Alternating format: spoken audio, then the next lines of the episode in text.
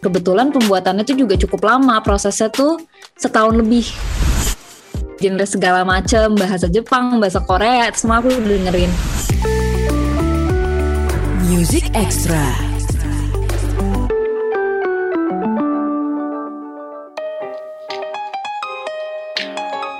Halo good friends, Music Extra barengan gue Reno Aditya. Kali ini kita kedatangan, gue jarang-jarang ini kayaknya pertama kali gue deh disamperin sama ibu dan anaknya.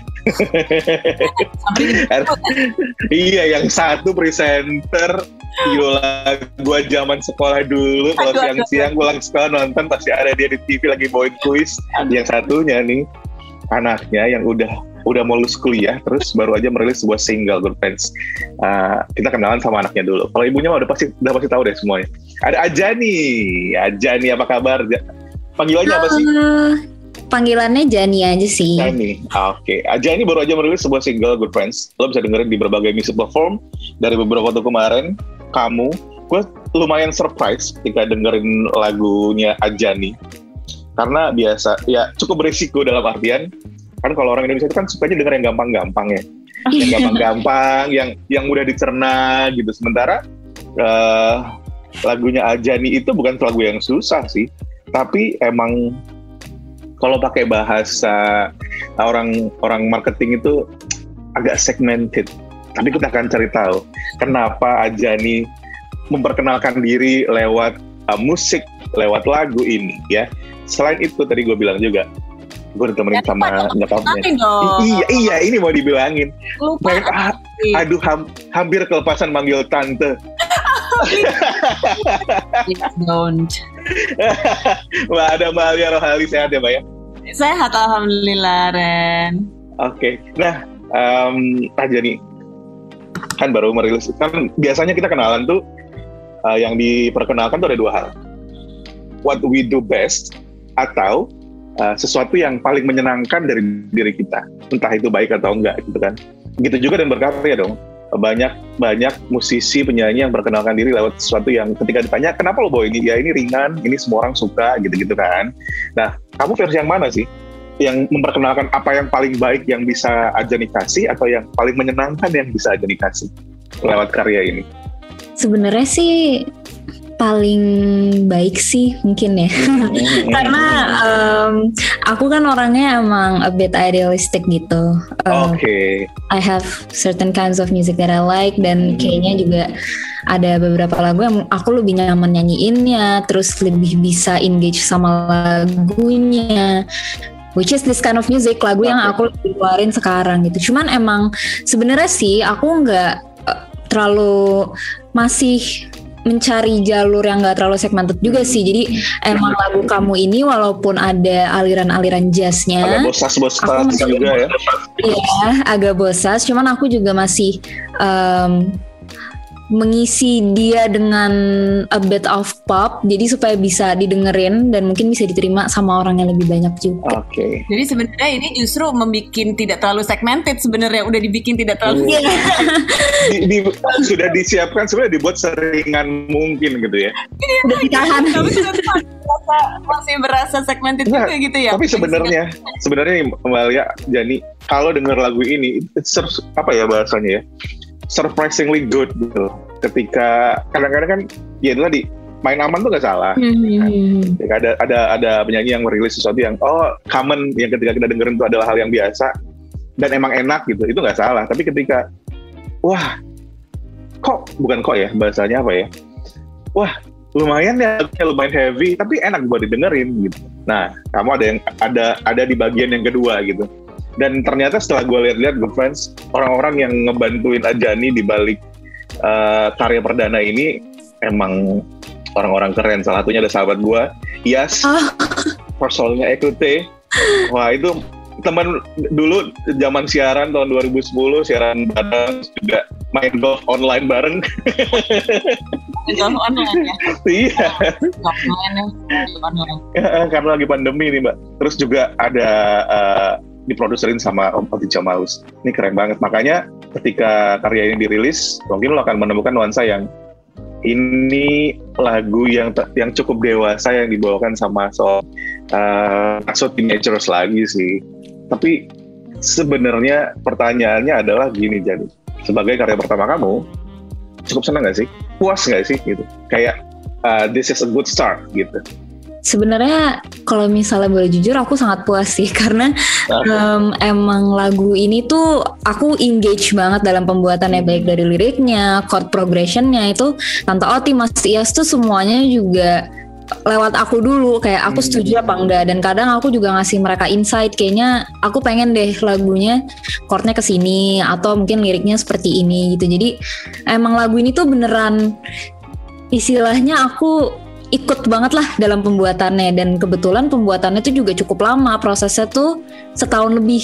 Jadi tahun lebih? Iya setahun lebih. Jadi emang bener-bener uh, detail banget. Kalau misalnya masih ada yang kurang harus aku benerin. Baik dalam ininya juga bahkan dari rekamannya. Misal rekamannya kemarin setelah didengerin lagi kok aku kayaknya I can do better than this. Ulang lagi gitu. Jadi emang prosesnya tuh udah lama sampai bisa sesuai lah sama idealisme aku dan apa yang mau aku keluarin ke orang-orang gitu.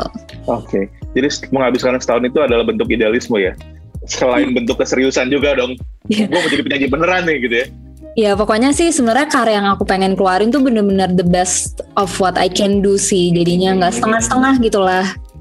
Oke, nah ini ini pertanyaan buat buat orang yang paling tajam mengkritik buat Mama Alia. Gimana dengerin karyanya sekarang? Hasil nggak pernah ada rilis. Uh, jujur, first impression ketika baru dengerin. Aku Setelah jadi ya, wrap up, mixing, beres, dengerin. Oh suka suka banget, suka banget. Apalagi bapaknya. Jadi bapaknya tuh yang lebih picky lagi daripada aku gitu. Mhm. Jadi kalau ayahnya itu nggak apa-apa segmented. Kalau perlu segmented banget, yang penting keren. Mhm. Kalau dia Iya, iya, iya, iya, iya, iya, iya. begitu dia denger, justru gue mungkin nggak terlalu pengkritik tajam gitu. Gue yang penting aku percaya sama Jani gitu. Mhm. Sama idealismenya dia, kalau dia udah happy, berarti ini lagu bagus gitu. Cuma Oke. yang aku deg-degan nih waktu ngedengerin ke ayahnya gitu.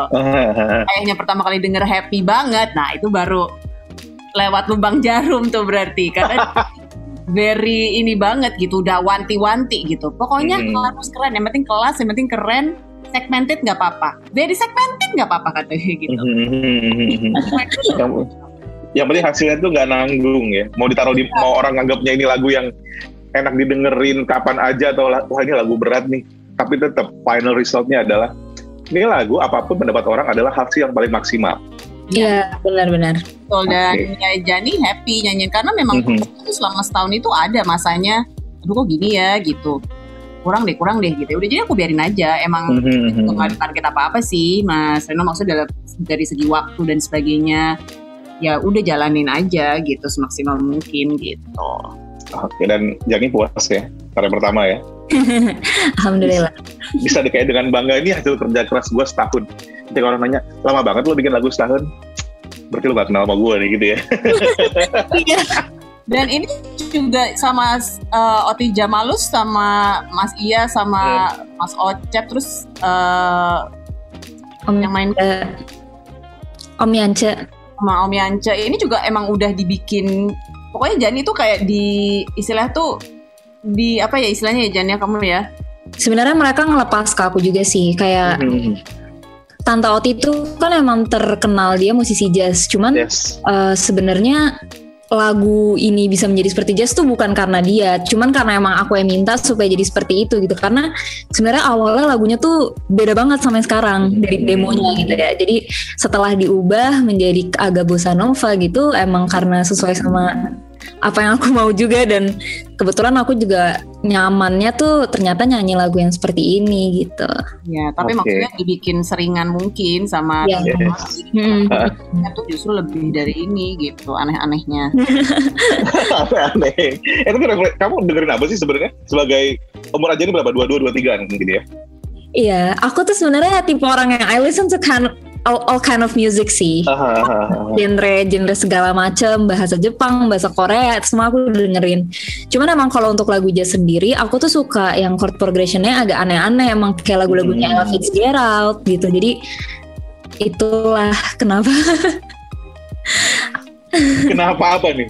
Kenapa akhirnya keluarnya seperti ini gitu ya? Ya jadi emang aku tuh dalam membuat lagu suka ada elemen of surprise-nya gitu. Kalau misalnya aku ya dengerin juga. Jadi uh, istilahnya nggak monoton dari awal sampai akhir gitu. Hmm. Ada ada twistnya di dalam lagunya ya. ya ada twistnya suka nggak bisa ditebak hah kok tiba-tiba ke sini itu justru aku suka karena jadi membuat aku lebih interest gitulah kayak dengerin sampai akhir gitu ada apa lagi nih sampai akhir gitu kebayang nggak sih dengan lagu se apa ya se sesirkus itu bahasanya. Oke, okay, mungkin mungkin ada yang ada yang lebih ada ada pada kata yang lebih tepat yeah, yeah, iya. seringan yeah. sirkus itu ketika kamu bawain di atas panggung akan gimana jadi? Karena yakin deh, karena pandemi kan belum bisa manggung macam-macam. Iya benar. Ini lagu belum pernah dibawain live secara live dari panggung pasti. Tapi pasti ya, aja udah, udah mikirin nih, udah kebayang ketika gue dari panggung, ketika bawain kamu akan seperti apa sih? Sebenarnya sih kalau aku udah dipikirin bakal seru banget ya. Karena ya itu tadi lagu kamu ini kan aku banyak naro elemen of surprise-nya walaupun memang a bit subtle gitu. Nggak yang ngagetin cuman kalau misalnya didengar baik-baik tuh dari verse 1 ke verse 2 ke bridge sampai akhir tuh instrumentalnya beda semua gitu. Jadi yes. apalagi kalau dibawain band pas live gitu kan lebih kedengeran lagi ya. Kayaknya bakal lebih seru sih kalau bisa dibawain live di panggung Music Extra. Ngomongin soal karir bermusik, The Friends sebenarnya jadi udah latihan, udah belajar nyanyi itu dari kecil banget. Tapi let's say uh, yang orang, yang common people tahu, yang orang-orang tahu, Ajani baru memulai karir di industri musik ya di tahun ini nih, di 2021. Oke, okay. ketika dulu waktu masih kecil, ya walaupun uh, mungkin punya orang tua yang emang pekerja seni uh, presenter atau public figure tapi kan ketika belum ngejalaninnya sendiri kita nggak tahu apa rasanya. Apalagi kan aja nih berada di generasi yang berbeda nih. Ini kan udah masuk sekarang. Udah udah jadi bagian dari industri musik. Sama nggak sih ekspektasi yang kamu bayangkan ketika dulu waktu masih kecil dengan sekarang? Sebenarnya sih ya Uh, kalau misalnya ekspektasi dunia entertainmentnya gitu maksudnya.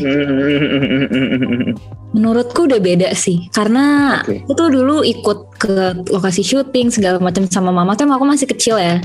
Mm-hmm. dan dulu itu tuh internet not as big as sekarang gitu. Yes. Jadi segala macam kalau misalnya mau syuting apa syuting apa tuh emang harus ke mana-mana dan orang tuh cuman bisa jadi artis atau dilihat tuh kalau dia muncul di TV gitu ya. Mhm, mhm. cuman sekarang kan platform media tuh udah banyak, udah ada YouTube, ada digital platform yang buat musik juga udah banyak gitu. Jadi um, sekarang tuh kalau dari yang aku lihat bisa lebih mudah lah untuk masuk ke dunia musik apalagi sekarang ada aplikasi yang kalau misalnya videonya atau lagu viral di situ langsung betul. didengerin satu Indonesia betul, gitu kan. Jadinya emang udah beda sih ya daripada apa yang aku lihat dulu. Nah, ngomongin soal viral. Kamu kepikiran gak sih bikin yang viral-viral gitu? um, Karena kan semua orang pengen viral loh sekarang. Hmm. Gak peduli mau cuman dikenal sehari terserah yang penting gue viral. Hmm. Gimana aja nih? Um, sebenarnya aku go with the flow aja sih orangnya. Okay. I I still make content with my song of course. Um, cuman apakah itu nanti naik apa enggak? Ya aku go with the flow aja sebenarnya orangnya. Oke, jadi kayak kita lihat gimana nanti kalau uh, sebenarnya bukan ekspektasi setiap orang kan yang punya karya yang dikenal, ya, betul. banyak didengerin. Mm-hmm. Tapi buat kamu, kamu uh, buat aja nih single kamu ini sukses, uh, ininya seperti apa sih? Tolak ukurnya seperti apa? Buat buat kamu pribadi gitu. Lagu lagu pertama gue sukses nih. Tolak ukurnya adalah sebenarnya menurut aku sukses itu adalah didengar banyak orang aja sih karena emang hmm. kan aku pengen nunjukin um, ini kan pertama kalinya lah aku nunjukin aja nih punya single gitu okay. ya kan the jadi aku cuma pengen orang banyak denger aja sih supaya mungkin nanti lagu-lagu aku berikutnya mereka bakal penasaran lagi balik lagi balik lagi untuk dengerin lagu-laguku. Hmm. itu sih. Teman-teman kalau misalnya uh, kayak mama mungkin tahu ya tahu duluan prosesnya seperti apa dibantuin siapa. Tapi gue yakin kayak teman-teman di kampus gitu kan ketika aja nih ngerilis single pertama mereka kaget gak sih? Wah lu kok banget sih gitu? Atau atau memang oh ini banget nih.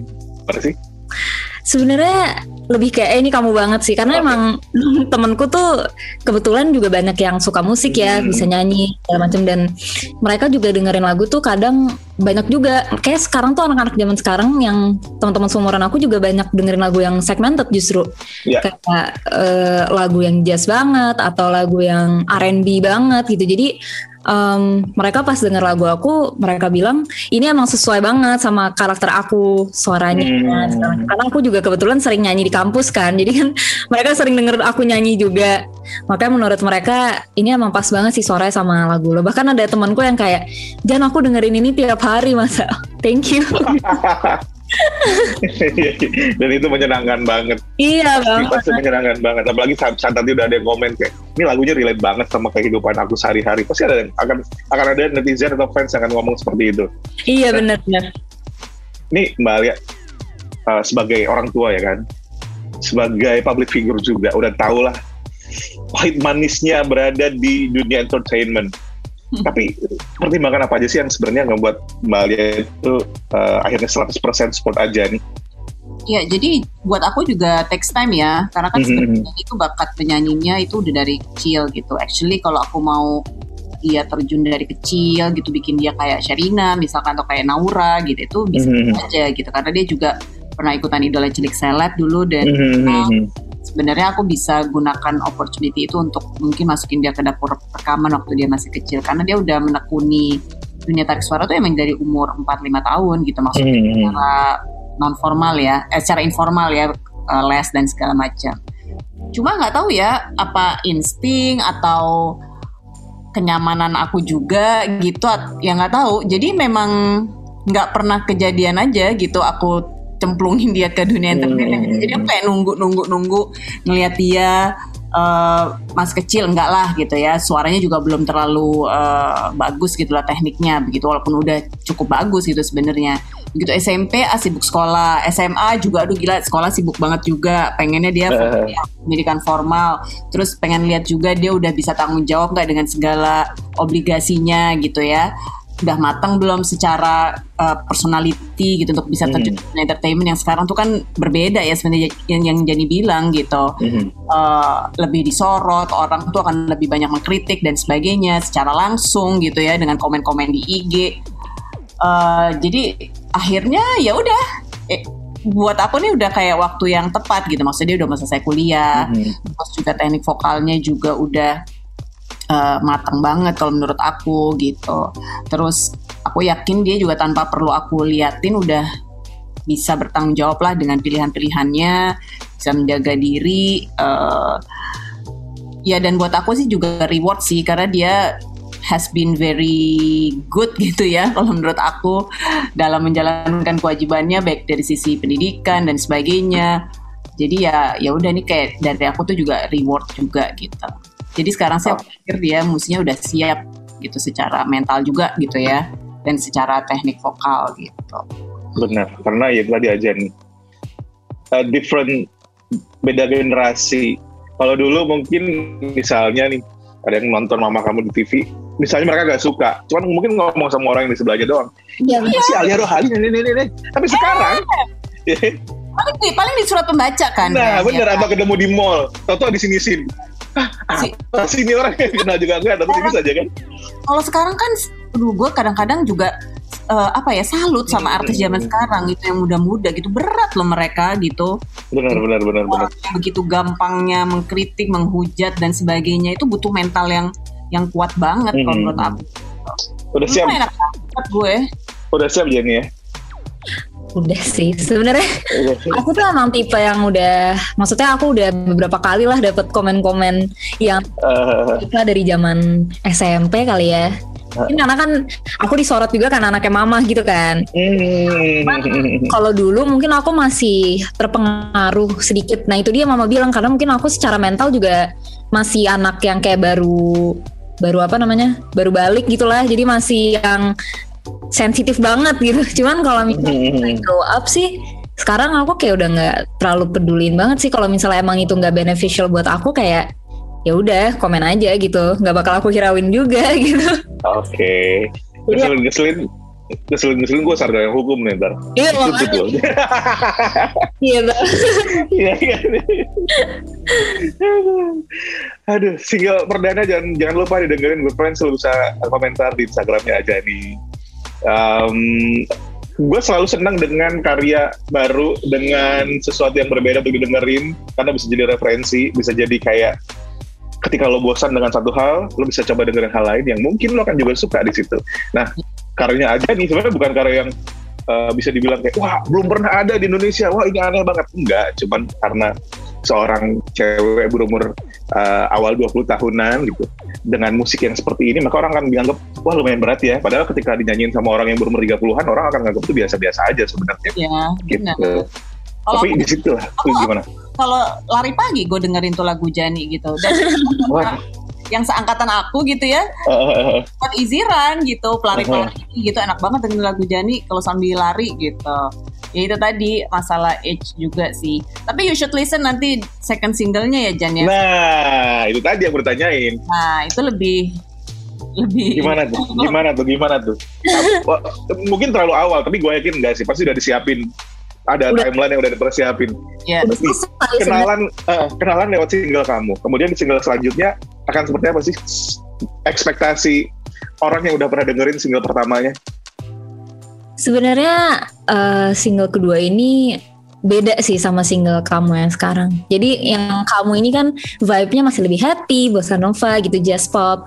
Nah kalau misalnya yang selanjutnya dibilang lebih berat, iya. Cuman um, dia lebih mengarah agak ke R&B gitu. Cuman tetap ada unsur, oh. tapi um, lebih chill gitu lah tibanya aku emang pengen ini sih nunjukin um, maksudnya kalau aku emang bisa nyanyi lagu yang vibe-nya beda-beda walaupun emang hmm. ada jazznya gitu mungkin nanti tuh bisa jadi sebagai kayak apa ya namanya oh lagu Jani tuh emang pasti ada jazznya cuman um, vibe-nya beda-beda ada yang happy uh, okay a bit R&B nanti bisa ada juga yang agak dreamy dreamy gitu gitu. Oke okay, oke okay, got it.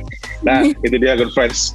Gue yakin sih uh, seorang Ajani nggak akan puas dengan satu karya dua single akan hadir album mungkin nantinya dan mudah-mudahan ketika pandemi udah beres dia bisa mewujudin kayak hayalan di kepalanya ketika gue manggung akan seperti ini nanti ya Amin. kita bisa nikmatin langsung. Jadi cita-cita well, kita bisa nyanyi di Java Jazz cita-cita. Amin. Mudah-mudahan 2022 sih mungkin masih online ya. Ayah, Tapi ya nggak ada yang tahu. Heeh. ya, aduh semoga ya, deh. 2023 deh mudah-mudahan jadi album pertama ada tuh. Amin. Panggungnya nggak 40 menit kalau udah punya satu album ya. satu jam lebih. Amin. Uh, nih makasih banyak udah mampir ke Music Extra. Balia juga terima kasih banyak. Thank you Reno. Jangan lupa dengerin uh, single terbaru aja nih kamu. Musik videonya udah ada? Ada video liriknya di Video liriknya ya. Di YouTube bisa cari A, A D J A N I kamu. Cari di YouTube bisa nikmatin ngobrol sama Ajani di sosial media juga. Well, senang berkenalan sama Ajani dan juga Mbak Alia. Itu dia teman baru kita, Good Friends, di Music Extra. Music Extra.